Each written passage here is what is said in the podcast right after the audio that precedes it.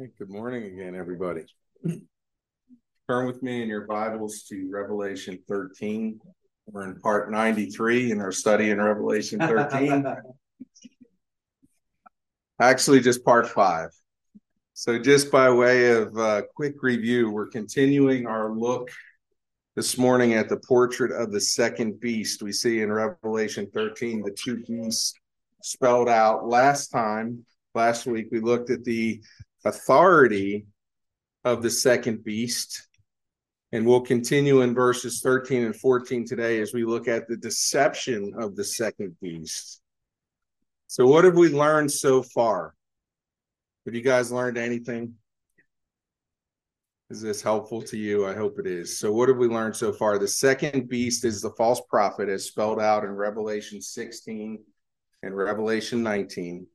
He is the propagandist for the first beast. That is, everything he does is pointing to the first beast. the first beast, remember, is the perverted sword or the wicked state, the, the unsubmitted um, government authority, if you will, that persecutes the church.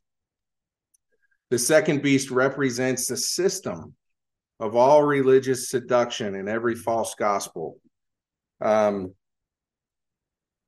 this is important, and, and I want to emphasize this. The second beast represents a system of all religious seduction that is any and every false gospel. And remember, last week we talked by by way of the historic perspective of the church. Our 1689 references this in chapter 26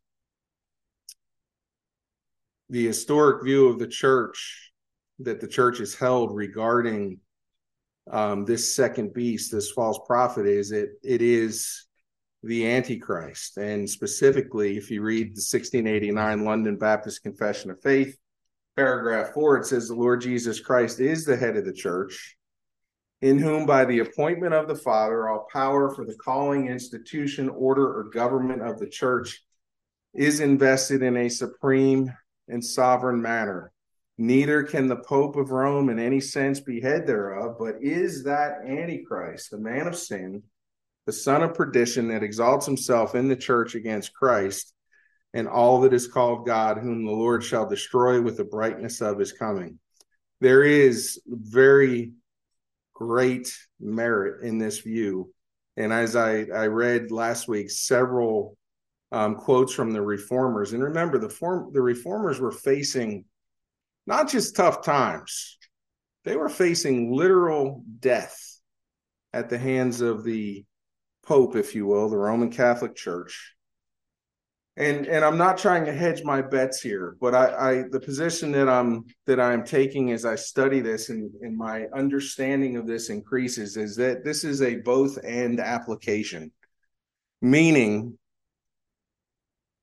it's perfectly in line with biblical um, interpretation to say that the Pope is the Antichrist. But also, John tells us in, in his epistles in First John 2 18, children, it is the last hour. And as you have heard that Antichrist is coming, so now many Antichrists have come.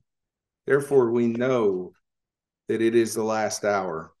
First John 4 3, and every spirit that does not confess Jesus is not from God, that is the spirit of, of the Antichrist, which you have heard was coming and now is in the world already. It's not to say that this is not applicable to the seven churches at the time, because it was. And there are many who, in their reading and uh, understanding of this, have held the historic position that the Antichrist was personified in Nero or Domitian or any number of of those who held government authority within Rome. So uh, as I as I look at this big picture, I want to emphasize the definition that I read to you when we started. The second beast represents the system of all religious seduction, any and every false gospel. We talked that we had a good conversation about this yesterday, and we talked about the different religions that are essentially different flavors or different brands from all around the world. There are ethnic break breakdowns or barriers in certain places of the world. The Far East has their flavor of religion. The Middle East has its flavor. Europe has its. But they all tend to one thing, which is what? Salvation by works. They're all answering to the same authority. And who empowers the beast? Who ultimately empowers the beast? The dragon. Satan would love us to have our own personal variation. And here in America, with our individualism, we have our own spirituality, right? And if you peel back the onion on the so called individualistic spirituality, it comes from Buddhism or Hinduism or fill in the blank, Taoism. It's just a new version of the same old thing. And it all points to the same thing, which is the dragon who empowers the beast. So I hope that wasn't too confusing. Um, but but as I study this, the, the pressing question for me that keeps coming back is considering that these beasts that, that we're reading about and studying about are concurrent with our day. How am I to live and worship? That's the question that I have. How am I, Danny you, to live in light of this? And Peter sums it up well in Second Peter 3:11, since all these things are thus to be dissolved, what sort of people ought you to be in lives of holiness and godliness? So last week we looked at the beast derived authority, and I want to emphasize this. It, it, it's pointed out to us again in our text today that the authority of the beast is derived. It does not have it in and of itself. And there's a reminder that's built into this text as it is written to the seven churches to remind the seven churches that though the beast persecutes them, hunts them down, brings about tribulation, who is sovereign? God. And it is part of God's eternal plan of redemption, the covenant of redemption and he is demonstrating his power by extracting his children out of the clutches of the beast. And he is building his church. Verse 12 says, It, that is the second beast, exercises all the authority of the first beast in its presence and makes the earth and its inhabitants worship the first beast, whose mortal wound was healed. There is this reoccurring theme of worship that we see and this is important. Worship defined is to do reverence to. And we we um, talked about a great definition from Calvin. It says this worship involves acknowledging God to be as he is, the only source of all virtue, justice, holiness, wisdom, truth, power, goodness, mercy, life, and salvation. And thus, worship is to ascribe and render to him the glory of all that is good, to seek all things in Him alone, and in every want to have recourse to Him alone. To sum it up, if you can't memorize that, it's a mouthful. But to sum, sum it up, worship is demonstrated in thanksgiving. Very simply put, when we thank God, we are immediately ascribing to Him as the source of all things. One of the things that I've been telling the kids, we all have hard things to do every day. And as we get older and more mature, the Lord brings harder and harder things for us to do every day. And I don't know about you guys, but there are things that I dread to do that I just I get up out of bed and I'm thinking, man, this is on my calendar today and I do not want to do it. And and one of the things that the Lord has taught me, especially of late, is is this habit. When there's something that I dread to do, I immediately stop and thank him for it. Now, this is not a magical trick. It's not a mind game that I play with the Lord. The Lord is not to be manipulated. But but think about something. When when there's something that we dread, do we believe that God brings all things into our lives by his providential sovereign care for you and I. There are things that come into our lives that are difficult but they're presents wrapped in ugly wrapping, aren't they? Yes. Because they look like they're bad. And on the surface, they seem bad. They seem difficult. They seem tragic. They seem hard. And we dread those things when we look at them from the outside. But if if we thank the Lord for them in advance, it, it does a couple of things. It causes us to, to be reminded of the fact that He is the source of everything, and all things work together for our good if we love Him and are called according to His purposes. Meaning, I'm immediately, when I thank Him for this, whatever this is, I'm ascribing Him as the source of it. And when I ascribe Him as the source of it and I recognize that it's for my good, even though it might be painful, I can then immediately go to the place that we talked about this morning when Abraham was put into a deep sleep. And God says, I'm going to fulfill the covenant on your behalf. And he walks between those severed animals. And God reminds Abraham that I am going to be with you as I take you out of the clutches of Pharaoh in Egypt, take you through the wilderness. I will be with you every step of the way. What a blessing it is when we look in the face of that hard thing, whether it's school, whether it's work, whether it's difficult circumstances or challenges that we have to face. What a blessing it is to know that the Lord is with us every step of the way. That's something to thank him for. And and knowing that I can thank him in advance for that completely flips my attitude around about what I'm about to face. It's it's not magic, but it it, it works. I'm telling you. Worship involves acknowledging God and thanking Him as the source of everything. And the second beast is doing its best to turn the world's attention to the first beast as the source of everything. And the church, conversely, while the world is worshiping the first beast, the church is worshiping the one true God. Worship involves thanksgiving. Remember, re- the reprobate mind is described to us in Romans chapter 1 says, although they knew God, they did not honor him as God or give. This is, has this ever struck you as odd? When you're reading the description of the reprobate mind, it says they they did not honor him as God or give thanks to the evidence of a mind that is reprobate. That is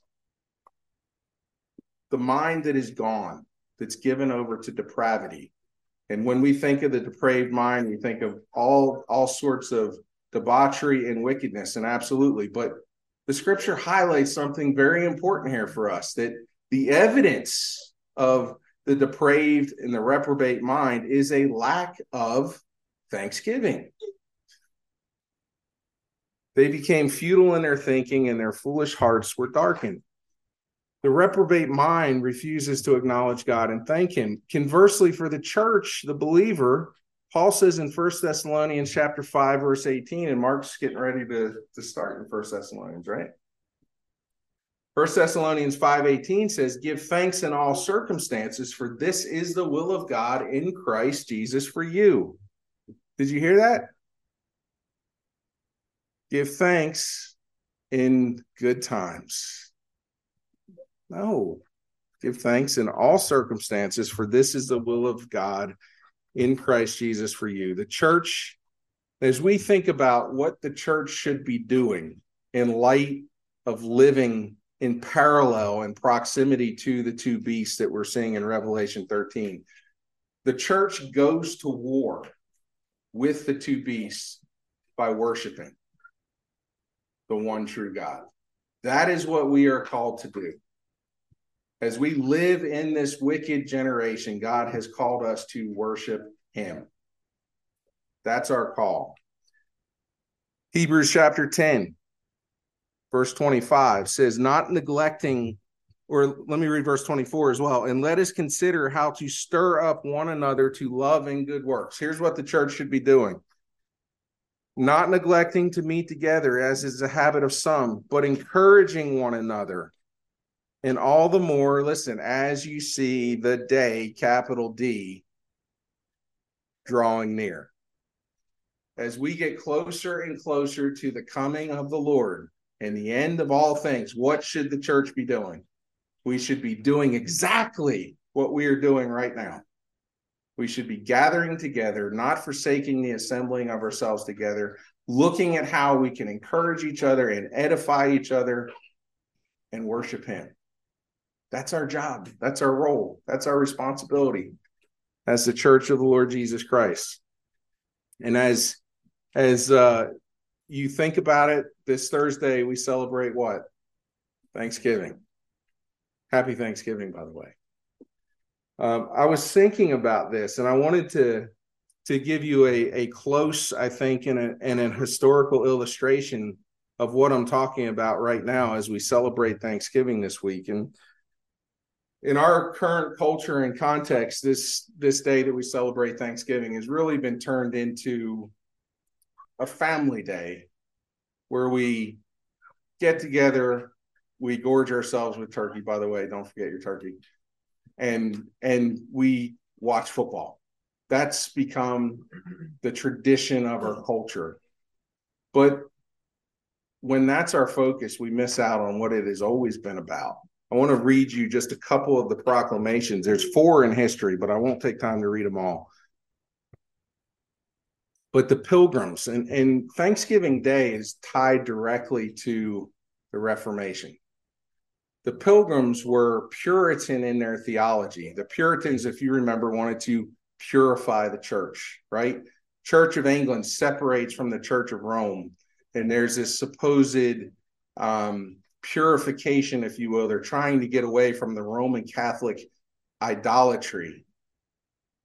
Didn't do a very good job of it, but the Puritans, we talk about Puritan theology, they're looking to purify the church, to clean it, if you will the pilgrims were of Puritan theology, but they were separatists. So while the Puritans wanted to stay and fix it, the separatists were like, it's not fixable. So they were very similar in their theology, but the Puritans or the, the pilgrims were separatists. So what did they do? They left. They left England. They went to Holland initially until they came to America in 1620 due to persecution.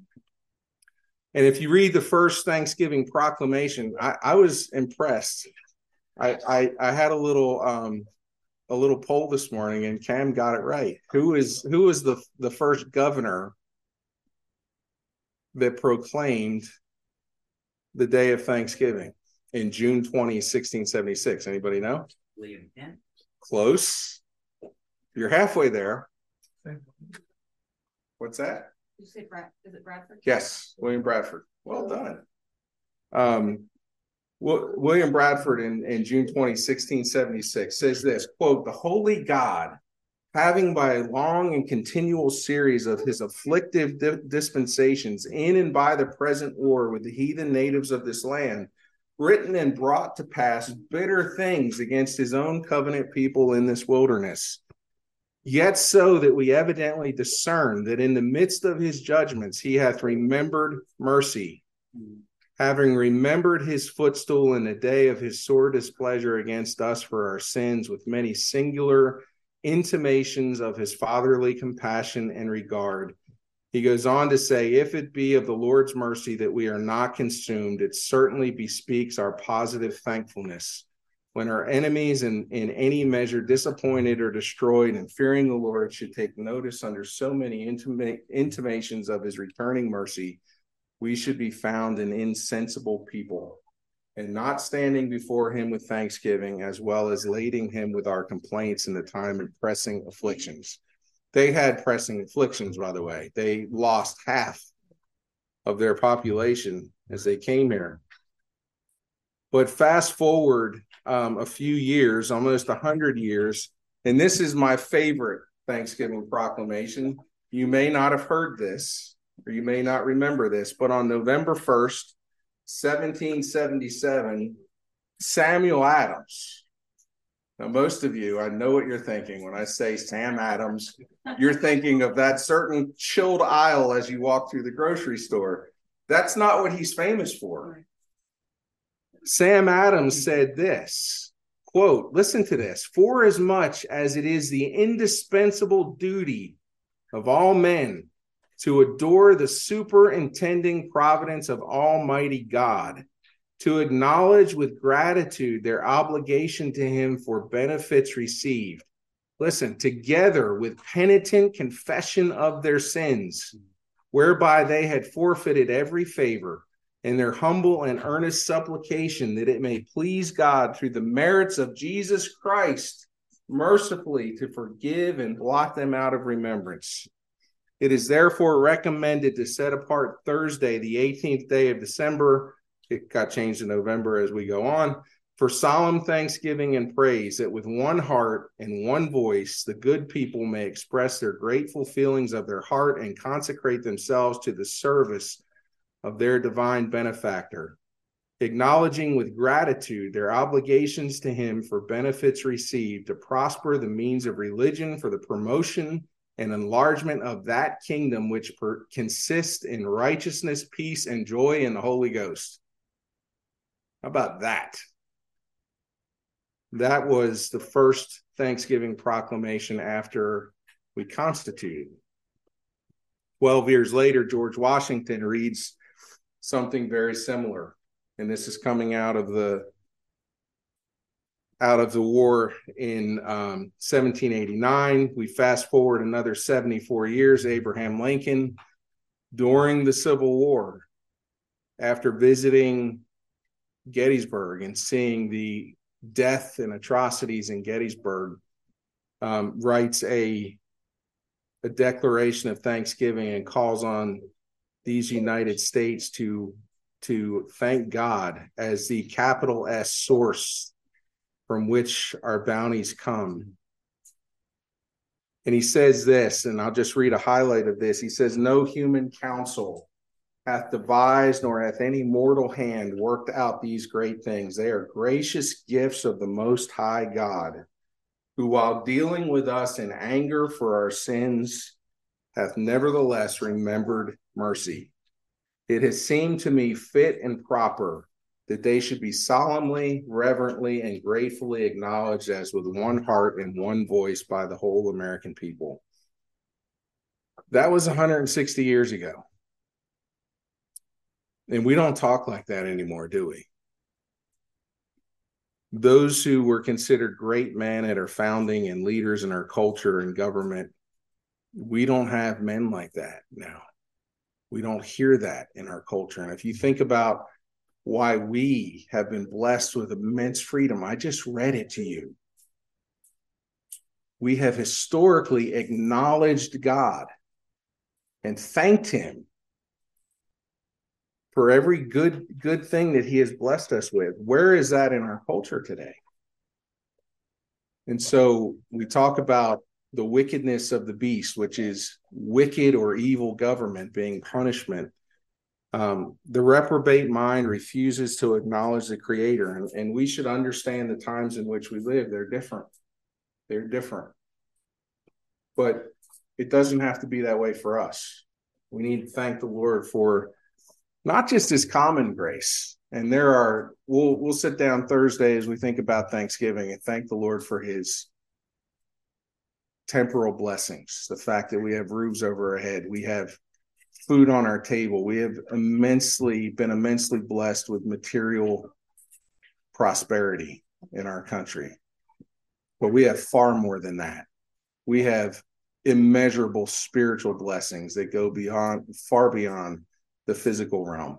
Just want to encourage you as you think about this Thanksgiving is giving reverence and worship to God for what he has done. And the church of Jesus Christ ought to be more thankful than anybody else walking the planet. And that's why I like Thanksgiving, by the way. It's one of my favorite holidays. But also, Samuel Adams' declaration is pretty cool. Um, it's worth looking up and reading. All right, point three, verse 13.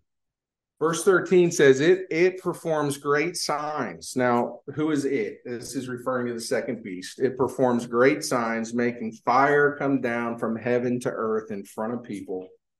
And by the signs that it is allowed to work in the presence of the beast, that deceives those who dwell on earth, telling them to make an image for the beast that was wounded by the sword and yet lived this is taking us back, and we've seen this many times, back to the picture of Israel and Moses and Pharaoh in Egypt. And and I'm going to give you a lot of scripture here, so I hope you have your Bibles ready um, and you're able to follow along. But in Exodus 4 17, it says, And take this is God speaking to Moses as God is telling him to go to Pharaoh. Moses is making every excuse he can to, to get out of this. And God says to, to him, Take your take your hand, this staff in your hand, this staff, which you shall do these signs. So the picture of signs here that God gives to Moses is to validate Moses as the messenger of God as he goes to speak to Pharaoh. And in Exodus chapter 4 and verse 30, it says this Aaron spoke all the words that the Lord had spoken to Moses and did the signs in the sight of the people. This is before they go back to Pharaoh. This is to the children of Israel. And the people believed. And when they heard that the Lord had visited the people of Israel and that he had seen their affliction, they bowed their heads and worshiped.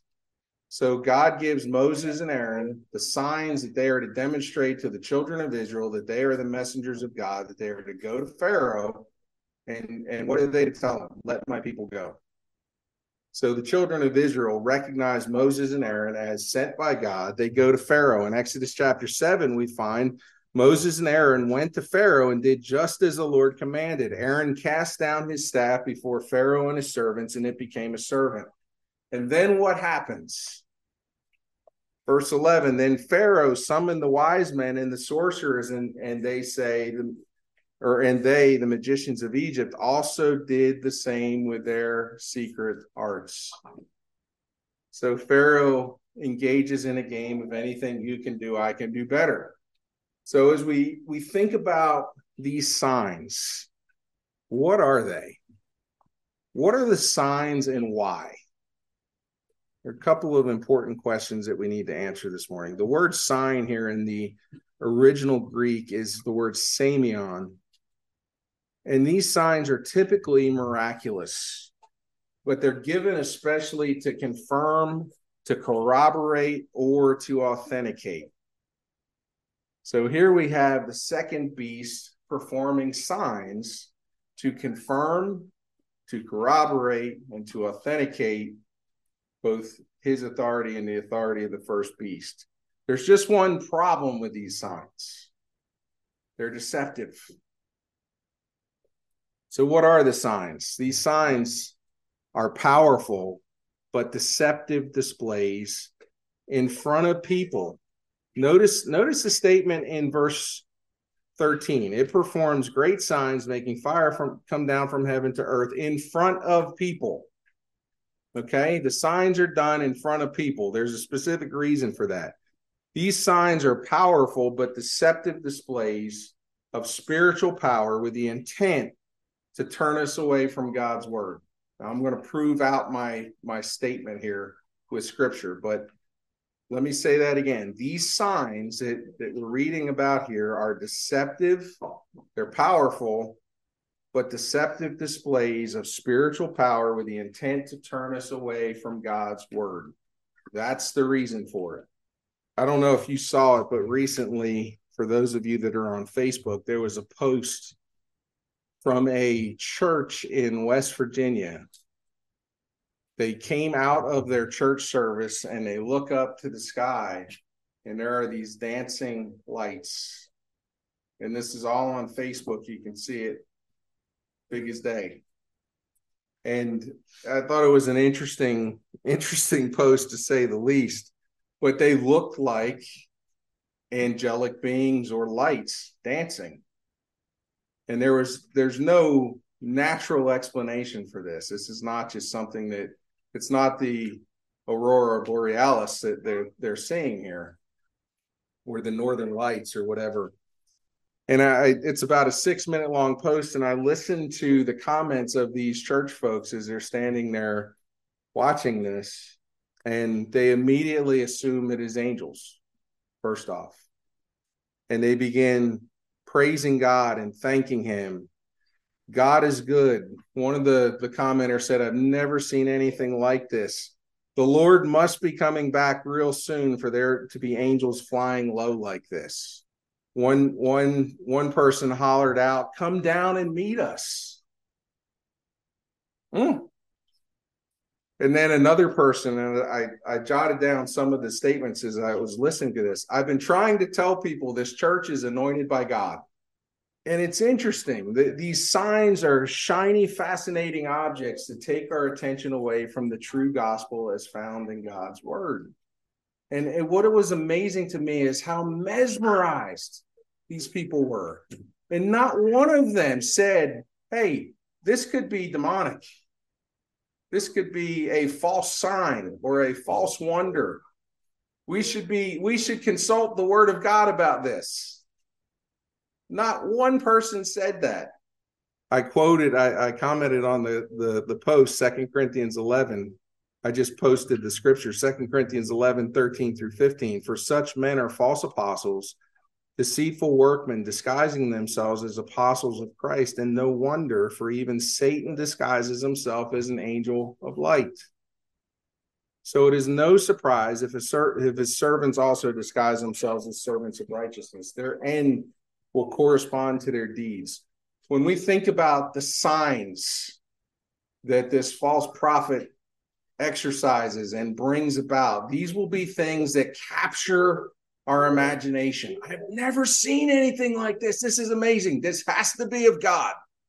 But what it does is it places the scripture as secondary or lower, and it exalts experience. And what it will cause us to do is take our eyes off of God's word and put it on to something else that captures our fancy, captures our imagination, and it's beautiful and it's shiny and it's amazing and I've never seen anything like this. This must be of God. Let's follow it. That's the picture that we're seeing with this false prophet. And Paul warns us. And, and here's here's what I want us to understand. This false prophet looks and sounds like Jesus. Who is the target of the deception? It's the church. It's the church. You think, well, it's it's the earth dweller, and certainly it is. And and know that within our our physical gathering as a body of Christ, there are earth dwellers here. There are. These are people who have made this their forever home. This is where they live. This is where they re- reside, and they are the worshipers of the beast. The Scripture says. But Paul warns. We see repeated warning in Scripture, time and time again. Galatians 1 6, I am astonished that you are so quickly deserting him who called you in the grace of Christ and are turning to a different gospel. Not that there is another one, but there are some who trouble you and want to distort, listen to this, want to distort the gospel of Christ. And Paul says this, but even if we, or an angel from heaven should preach to you a gospel contrary to the one we preach to you, let him be what? Accursed. So, what is Paul saying? Forget about the package of delivery. Forget about the shiny object that is bringing you this new, distorted version of the gospel, because that's smoke and mirrors. If we, the apostles, preach to you any other gospel, you, the hearer, the church, the body of Christ, must reject it. You must reject it. Why are they so effective in their deception? Well, look at Revelation 16, verse 13. And I saw coming out of the mouth of the dragon, the mouth of the beast, and out of the mouth of the false prophet. This is the unholy trinity that we're studying in, in Revelation 13. Three unclean spirits like like frogs. Verse 14 of Revelation 16. Listen to this, for they are demonic spirits. What do these demonic spirits do that come from the mouth of the dragon, the mouth of the beast, and the mouth of the false prophet? It says they are demonic spirits performing signs who go abroad to the kings of the whole world to assemble them for the battle on the great day of God the Almighty. We we tend to think these are magic tricks, and there's certainly some magician type deception here involved. But but I want you to understand something. The deception of the enemy comes with power. There is there is spiritual power and wickedness behind these deceptions. That's what makes them so powerful and so effective. It's not just hocus pocus. Let me pull a rabbit out of my hat, or there's a false bottom in the hat, or there's a escape hatch out of the bottom of this magic trunk when I poke the sword through it. There's certainly some some deception there, but my point being is that with this idolatry, with this false worship comes a measure of satanic power that that that empowers it and emboldens it. And one of the statements that we read here is that the second beast makes fire come down from heaven. What do we make of that? Now, as soon as I say fire coming down from heaven, where does your mind go? Yeah, that's a good one. Um, so remember, he is the false prophet, right? Well, you guys are all coming up with great answers. What wrong? No, I'm just kidding. Second Kings or First Kings. First Kings 18, right? Then the fire of the Lord fell and consumed the burnt offering and the wood and the stones and the dust and licked up the water that was in the trench. And when all the people saw it, they fell on their faces and said, quote, the Lord, He is God. The Lord, He is God. What is the false prophet doing here? He's authenticating the first beast as God. That's the picture here of calling fire down from heaven. Second Kings 1 9 and 10 is the other um, place where Elijah calls fire down from heaven. The king sent to him a captain of 50 men with his 50 and went up to Elijah, who was sitting on the top of the hill, and said to him, O man of God, this, the king says, Come down. But Elijah said to the captain of 50, If I'm a man of God, let fire come down from heaven and consume you and your 50. And what happened? Fire came down from heaven. The first beast, the state, he is God and he has the power to convict and judge you. That's what the false prophet is saying here. Elijah, in his God ordained role as prophet of Israel, let the prophets of Baal and Jezebel, who, by the way, empowered the 400 prophets of Baal, let them know that God is the judge and he will condemn them. And he and he demonstrated that with fire coming down from heaven. The picture here with the false prophet is you better worship the one true God or you will get judged. That's the picture here. Part of the deception. So why why does the second beast or the false prophet perform these signs? Well, obviously, we've touched on this for, for deception, but I want you to see this. Turn to Acts chapter 2 and verse 22. This false prophet in his deception is trying to look and sound like Jesus. So in Acts chapter 2 and verse 22, this is the apostles preaching Peter here specifically, men of Israel, hear the words, hear these words Jesus of Nazareth, a man attested to you by God, listen, with mighty works and wonders and signs that God did through him in your midst, as you yourselves know. And goes on to indict them for wickedly taking him and crucifying him.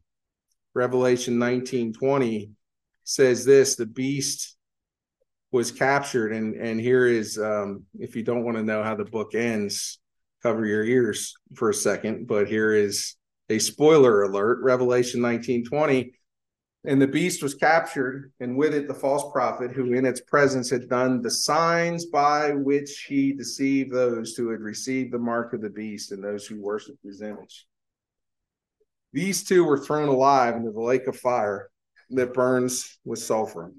So, what is deception? Well, Matthew 24, Jesus reminds us in Matthew 24, verse 24,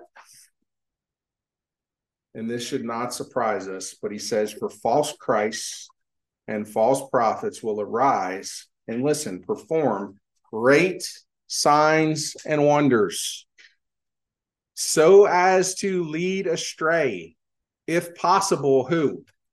Even the elect. Now, let me ask you a question.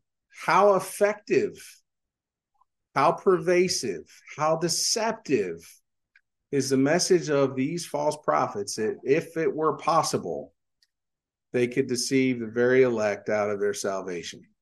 That's pretty effective. Before we dismiss it and say, I would never fall for that, we need to be advised and be warned because the scripture warns us. Jesus said in verse 25 of Matthew 24, See, I have told you beforehand. So if they say to you, Look, he is in the wilderness, do not go out. If they say, Look, he is in the inner rooms, do not believe it. For as the lightning comes from the east and shines as far as the west, so will be the coming of the Son of Man. Wherever the corpse is, there the vultures will gather. What is Jesus saying? When I come back, you will know it. There will be no hiding it. I'm not coming back in secret. So when people are saying, oh, Jesus is here or Jesus is there, don't believe it.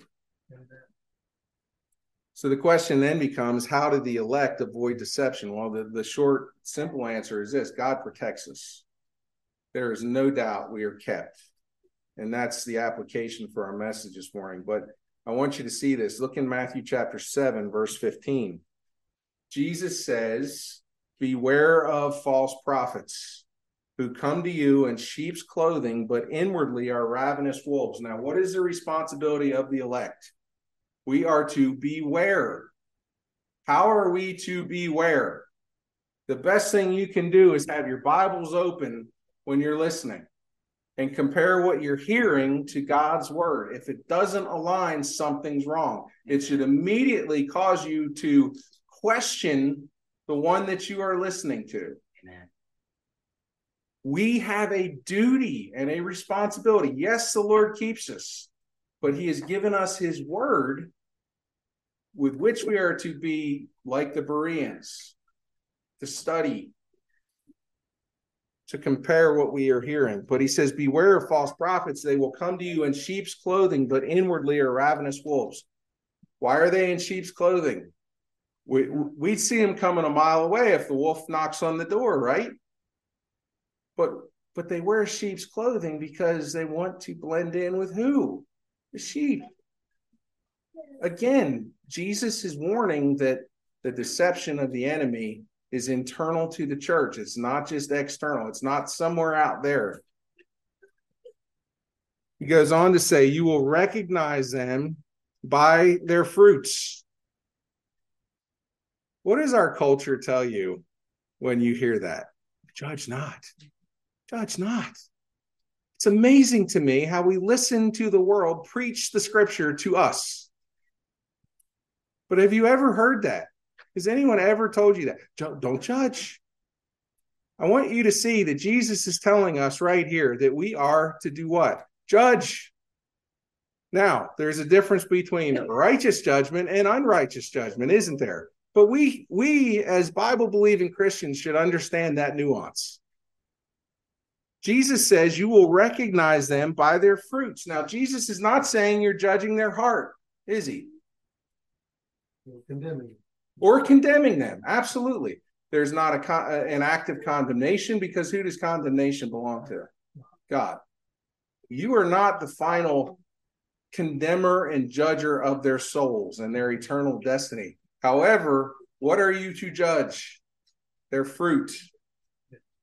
He said, Are grapes gathered from thorn bushes or figs from thistles? In other words, saint, child of God, you should know the difference between a grape and a thorn bush or a fig or a thistle. Now, we don't eat many figs, so some of us might not recognize a fig, but you get the point. So, every healthy tree bears good fruit, but the diseased tree bears bad fruit. So, how do we know the difference between good fruit and bad fruit?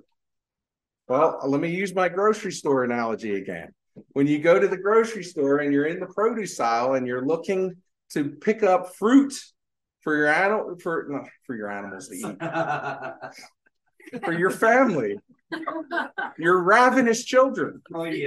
Yeah Freudian slip. When you're looking to pick up fruit for your children to eat what do you do?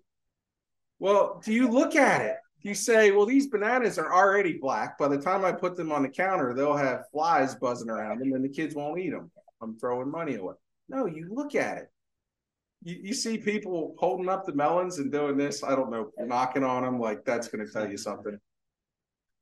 But we examine fruit. That's what God has called us to do. That's what Jesus is saying to do in regard to false prophets. He says, Thus you will recognize them by their fruits. The second reason for the why of the signs is it's for judgment. This is God's sovereign judgment on the unbelieving world for rejecting his word and his gospel. The latter part of Second Thessalonians chapter 2, we read it last week regarding the false prophet, the Antichrist.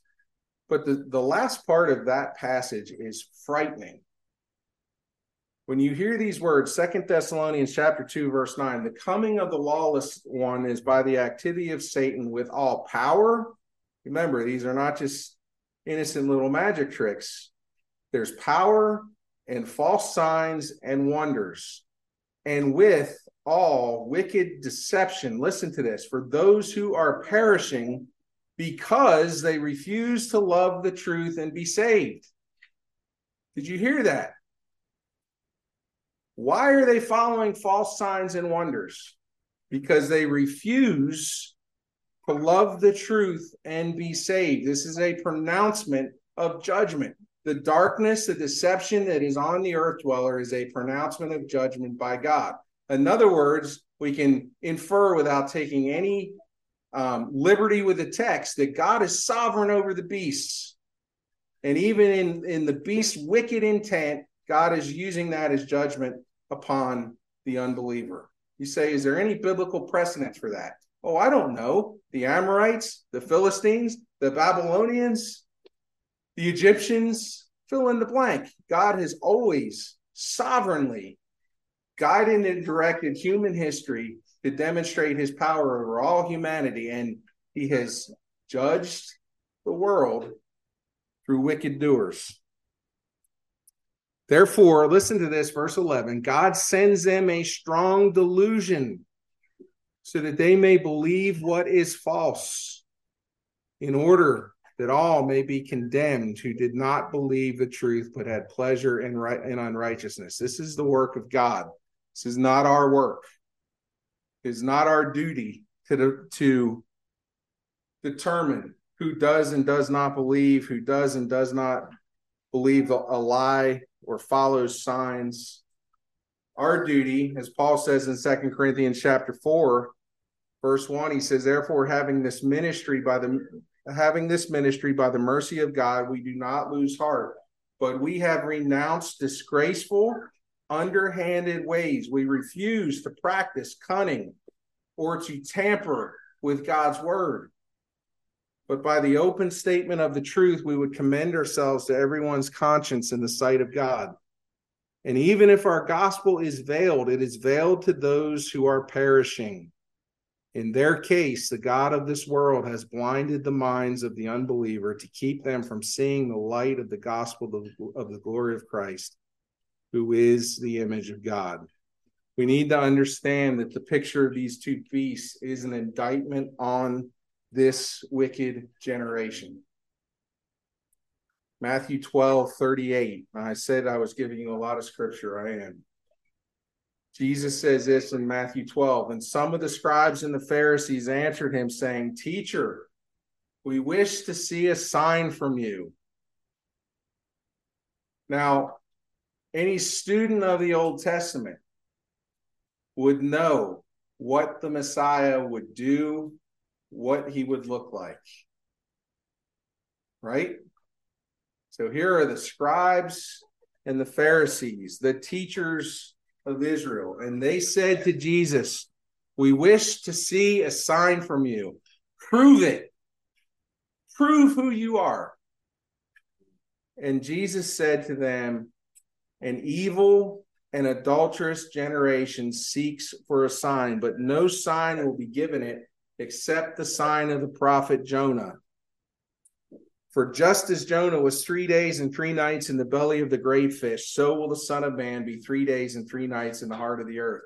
Jesus is telling him the proof of who I am and who I claim to be will be seen in three days after my crucifixion because I will rise out of the grave Amen. and you will know that I am him. The men of Nineveh will rise up. Listen to this. This is an indictment against unbelieving Israel. The men of Nineveh will rise up at the judgment with this generation and condemn it, for they repented at the preaching of Jonah. And behold, something greater than Jonah is here. Jesus, the Messiah, was standing right in front of them and they couldn't see him. Jesus is telling them something far greater than Jonah. When Jonah went to preach to Nineveh, Nineveh repented in sackcloth and ashes, and you, Israel, are so blind and spiritually dead that you don't see the Messiah standing right here in front of you. Verse 42 of Matthew 12, he says that the queen of the south. By the way, these are all foreigners. You catch that? The men of Nineveh are not Israelites. These are not the children of God. The queen of the south will rise up at the judgment with this generation and condemn it, for she came from the ends of the earth to hear the wisdom of Solomon. Behold, something greater than Solomon is here, and you don't see it. And Jesus said, You're so wicked that you will not believe the word of God and you want to see a sign. And Jesus pronounces their faithlessness as wickedness, a wicked generation that seek, seeks after a sign. God's word is enough for those that believe. First Corinthians 1, I'm almost done, I promise. First Corinthians 1, where is the one who is wise? Verse 20, where is the scribe? Where is the debater of this age? Has not God made foolish the wisdom of this world? For since in the wisdom of God, the world did not know God through wisdom, it pleased God through the folly of what we preach to save those who believe. For the Jews demand what? Sign. And the Greeks seek wisdom, but we preach Christ crucified, a stumbling block to Jews and folly to the Gentiles, but to those who are called both Jews and Greeks Christ, the power of God and the wisdom of God. For the foolishness of God is wiser than men, and the weakness of God is stronger than men. If the earth dweller will not hear God's word, signs will not convince them either. But the signs of the false prophet will lead them elsewhere. Say, well, how do you know they won't believe? Well, you remember the parable of the rich man and Lazarus in Luke 16? I won't read it all, but there's a rich man who's got all the finest in this life the clothes, the food, and then there's the poor man who's at his gate, who the dogs lick his sores. They both die. The poor man's carried by the angels to Abraham's side. The rich man is put in hell. And he cries out to Abraham. This is parabolic here, but he cries out to Abraham, Have mercy on me. Send the diseased man with a, a, a drop of water on his diseased finger to give me some relief from this anguish that I'm in. And Abraham says, Can't do it. There's a gulf between us that is impassable. You can't come to us. We cannot come to you.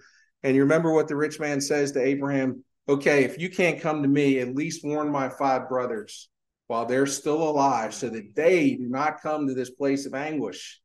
And you remember what Abraham says? You have the prophets. You have Moses and the prophets. Yeah. Let them hear them. And the rich man says, It's not enough. But if one comes back from the dead and warns them, they'll believe. And, and of course, Abraham answers, Even if one comes back from the dead, that's how great the blindness of unbelief is. But if they won't hear the word of God and they reject that, they won't hear even if one comes back from the dead. I want you to see this. The beast gives the people what they want. It does these signs in front of them. The scripture is very plain here. It does these signs and these wonders in front of the people. It's putting on a show for them. And we look at these people who are deceived by the beast as victims. Don't. They're not. The performance of the signs is an indictment on the deceived. The earth dweller is not a victim, they're complicit. You think about those who sit under false teaching. What does the scripture say?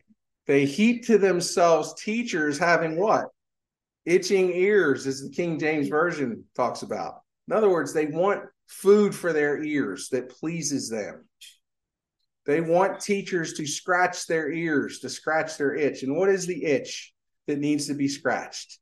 The Lord wants you to be healthy, wealthy, and wise.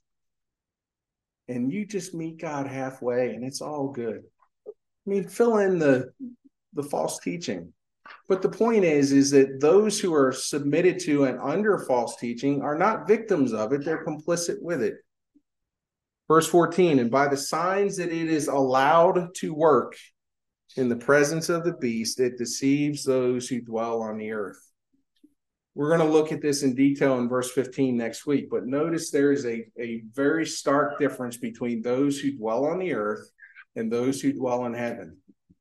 The scripture is very clear. The, the people that are deceived are the earth dweller and it tells them to make an image for the beast that was wounded by the sword and lived. And again, the reminder here is that it is allowed. The beast is allowed. An absolute reminder of the sovereignty of God. He's absolutely in control over the dragon and the two beasts. But what do you make of this telling them to make an image? So, this is an allusion to Daniel chapter 3 when Nebuchadnezzar builds, constructs an image. Eh, this is interesting to me because Nebuchadnezzar did not say to the realm of Babylon, bow down to me and worship me. Did he? He said to them, worship the image that I constructed. So, what is the difference there? If you're worshiping that which I created, who are you worshiping? That the, the, those who created it, right? Pulpit commentary had had a really powerful point on this regarding worshiping the image, and it says this quote: "The beast, that is the second one, suggested that men should set up an image of the first beast." This goes to the whole picture of deception here. The, the second beast suggests that men should set up an image of the first beast, not in order to pay greater honor to the first beast, but that an apparent alternative might be offered to men. So that those who hesitated to pay direct allegiance to the first beast might overcome their scruples and worship something which resembled him, but while allowing them, listen to this, while allowing them to, as it were, cheat their own consciences by persuading them that they were not worshiping the beast himself. Hmm. These two classes of men are, of course, essentially one. They are, in reality, all followers of the beast, but still there is a difference in the manner in which they become worshippers of the beast. The distinction of the two classes seems to be kept in mind in Revelation 19 20 and 24 where, however, all are included in the same condemnation. Thus, the apostle teaches us that those who, by specious and plausible reasoning, who, in short, by self deceit, allow themselves to cast in their lot with the worldly, the avowed followers of the first beast are equally guilty with those who openly proclaim themselves followers of the world. Interesting the point being is the deception is so great that there are some that would say, I'll never worship the beast. I'll never go that far. I'm different. And the picture is of self deception here. But the deceived are the earth dwellers, those who have made this their forever home. I want you to see that the deception here also brings in a an argument for validation because of the so-called resurrection here. You notice there's three times in this chapter where the false prophet is stealing the argument of the apostles. What was the argument of the apostles? In Acts chapter 2, when they preached to Israel, what did they say? Jesus is resurrected. Therefore, he is who he claimed to be. The false prophet is claiming the same thing. You notice the wording here, Revelation 13 3. One of its heads seemed to have a mortal wound, but its mortal wound was healed. What is a mortal wound? You're dead, but its mortal wound is healed. Resurrection. And the whole earth marveled as they followed the beast. Revelation 13 12. It exercises all the authority of the first beast in its presence and makes the earth and its inhabitants worship the beast whose mortal wound was healed. You see, the picture here is a complete hijacking of the Lord Jesus Christ. That's the picture.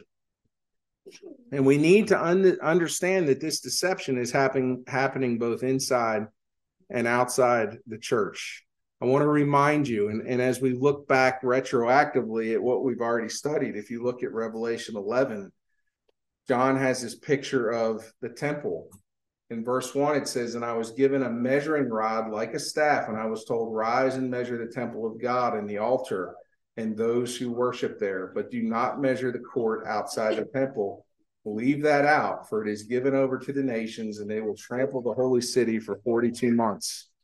And I will grant authority to my two witnesses, and they will prophesy for 1260 days, clothed in sackcloth. Again, the picture there is the is a deception that enters. And and by the way, it goes in, but only so far. Those who are in the inner sanctuary, the genuine saints of God, are, are not deceived out of their salvation. So, what is the application for us as we think about this?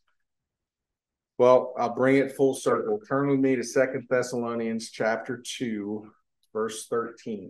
You have assurance that you have not been deceived this morning. My question for you this morning is what are you resting in? What are you resting in? What is the gospel on which you are basing your salvation? Paul says to the church in Thessalonica, verse 13 of Revelation 2 or Second Thessalonians 2, he said, But we ought always to give thanks to God for you, brothers beloved by the Lord. Listen, why are we to give thanks? Because God chose you as the first fruits to be saved through sanctification by the Spirit and belief what? Of the truth. You believe the truth. Why? Because you're smart, because you see the, the beast coming a mile away and you would never fall for that line no. You were chosen to be saved through sanctification by the Spirit and belief in the truth. It is given to you to believe. And if you believe in the finished work of the Lord Jesus Christ and you're resting on what he has done, you're not contributing to your salvation. You can know that you're resting in the true gospel of the Lord Jesus Christ.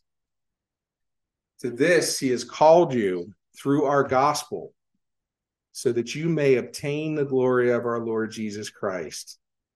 We talked about covenants this morning. The guarantee of our covenant is the Lord Jesus Christ. You and I could not keep our a covenant with God. We are the beneficiaries, though. Verse 15 So then, brothers, stand firm. Is there something we are to do? Yes. The Lord has chosen us through sanctification of the spirit and belief of the truth what is our responsibility? Paul says it this this way. He said so then because of this therefore brothers stand firm.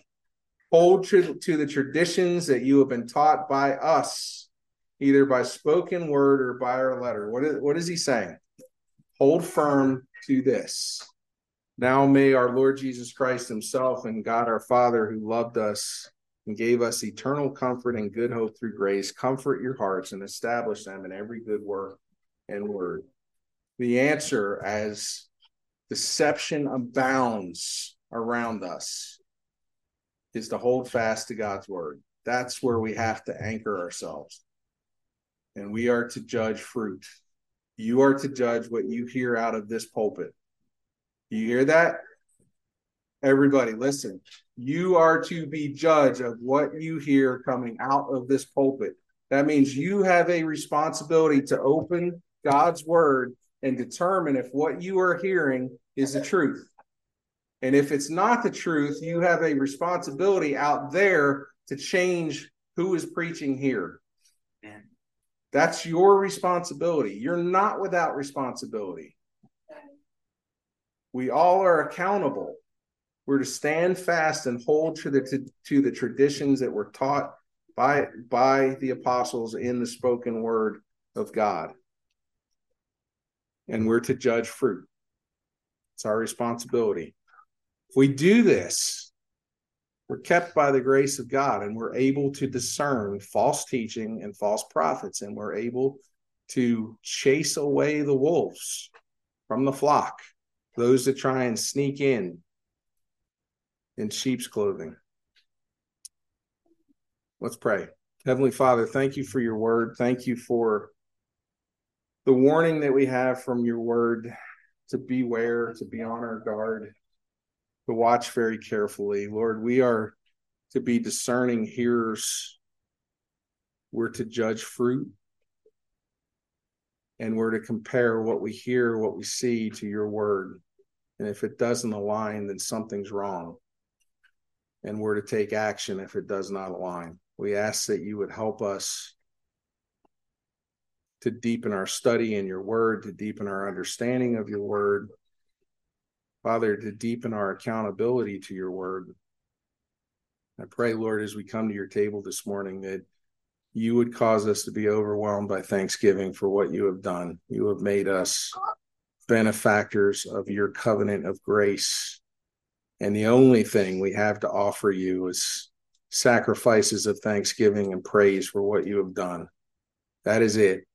We contribute nothing. We're just like Abraham, asleep in a coma.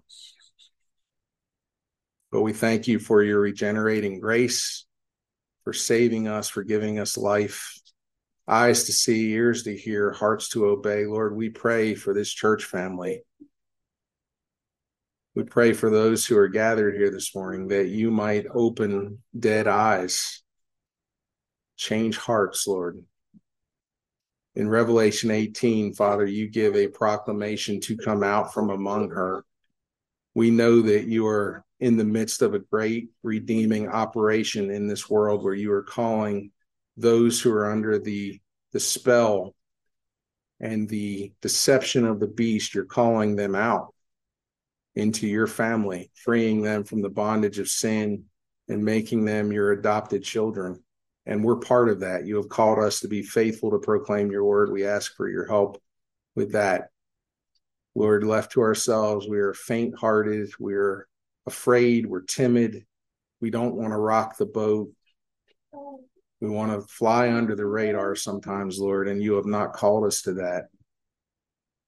You've called us to openly worship you and thank you for being the source of all things as our creator. And we praise you this morning as we come to your table.